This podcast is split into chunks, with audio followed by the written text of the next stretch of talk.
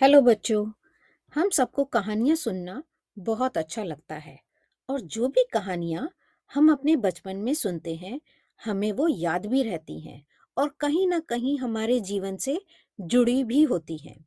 तो आज की अकबर और बीरबल की कहानी का नाम है कुएँ का पानी। तो चलिए कहानी शुरू करते हैं। एक किसान बहुत परेशान था, उसे अपने खेतों में पानी की ज़रूरत थी। तो वह अपनी ज़मीन के आसपास किसी कुएँ को ढूंढ रहा था, जिससे वह अपने खेतों में पानी दे सके। अचानक उसे एक कुआँ दिखाई दिया और वह बहुत खुश हो गया। तो उसने पास में एक रखी बाल्टी से पानी निकालने का प्रयास किया। तभी वहाँ एक आदमी आ गया और किसान से ज़ोर से चिल्लाकर बोला, तुम यह क्या कर रहे हो? यह कुआँ मेरा है, तुम इसमें से पानी नहीं ले सकते हो। अगर तुम इस कुएँ से पानी लेना चाहते हो तो तुम्हें यह कुआँ खरीदना पड़ेगा। किसान खुश हो गया। उसने सोचा, अगर वह यह कुआँ खरीद लेगा तो उसे पानी की कमी नहीं होगी और वह अपने खेतों में पानी आराम से दे सकता है। तो किसान ने उस आदमी से कहा, मैं यह कुआँ खरीदना चाहता हूँ। तो दोनों के बीच पैसों की बात हो गई। अब किसान के पास उतने पैसे तो थे नहीं।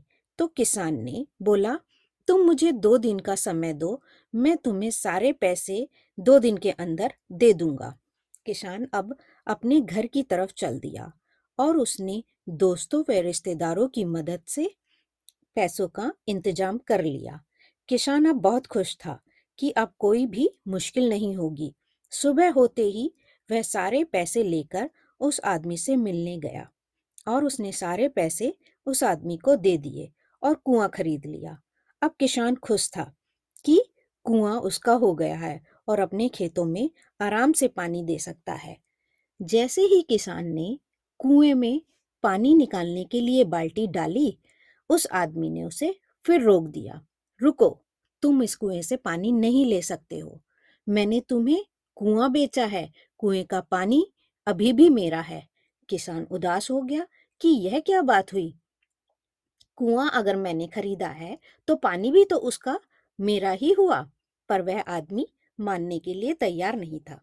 फिर किसान राजा अकबर के दरबार में अपनी शिकायत लेकर गया और राजा को सारी बात बताई। राजा उस किसान की सारी बात सुनी, फिर उस आदमी को बुलाया, जिसने कुआँ बेचा था। राजा ने उस आदमी से कहा कि तुमने इसे अपना कुआँ बेच दिया है तो इसे पानी क्यों नहीं लेने दे रहे हो? आदमी बोला, महाराज, मैंने इसे केवल कुआँ बेचा है, पानी अभी भी मेरा है। यह बात सुनकर राजा भी सोच में पड़ गए। कुछ समय सोचने के बाद राजा अकबर ने इस समस्या को सुलझाने के लिए बीरबल को बुलाया। बीरबल बहुत ही बुद्धिमान थे, इसीलिए राजा अकबर किसी भी समस्या पर फैसला लेने से पहले उनकी राय लिया करते थे।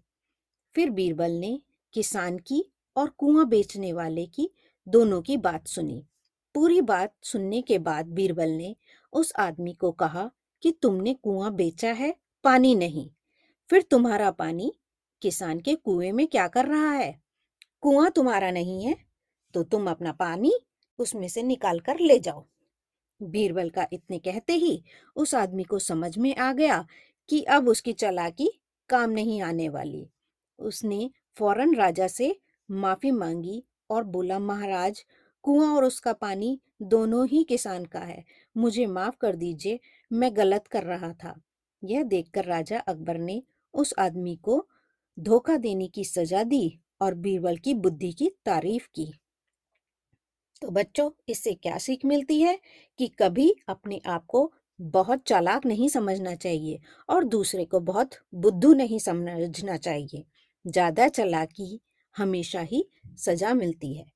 तो इस कहानी के कुछ मुश्किल शब्दों को समझते हैं, जैसे कुआँ, वेल, किसान, फार्मर, खरीदना, बाय, खेत, फार्मर, बुद्धिमान, इंटेलिजेंट, पानी वाटर बाल्टी बकेट समस्या प्रॉब्लम तो चलिए बच्चों, फिर मिलते हैं एक नई कहानी के साथ। नमस्ते बच्चों।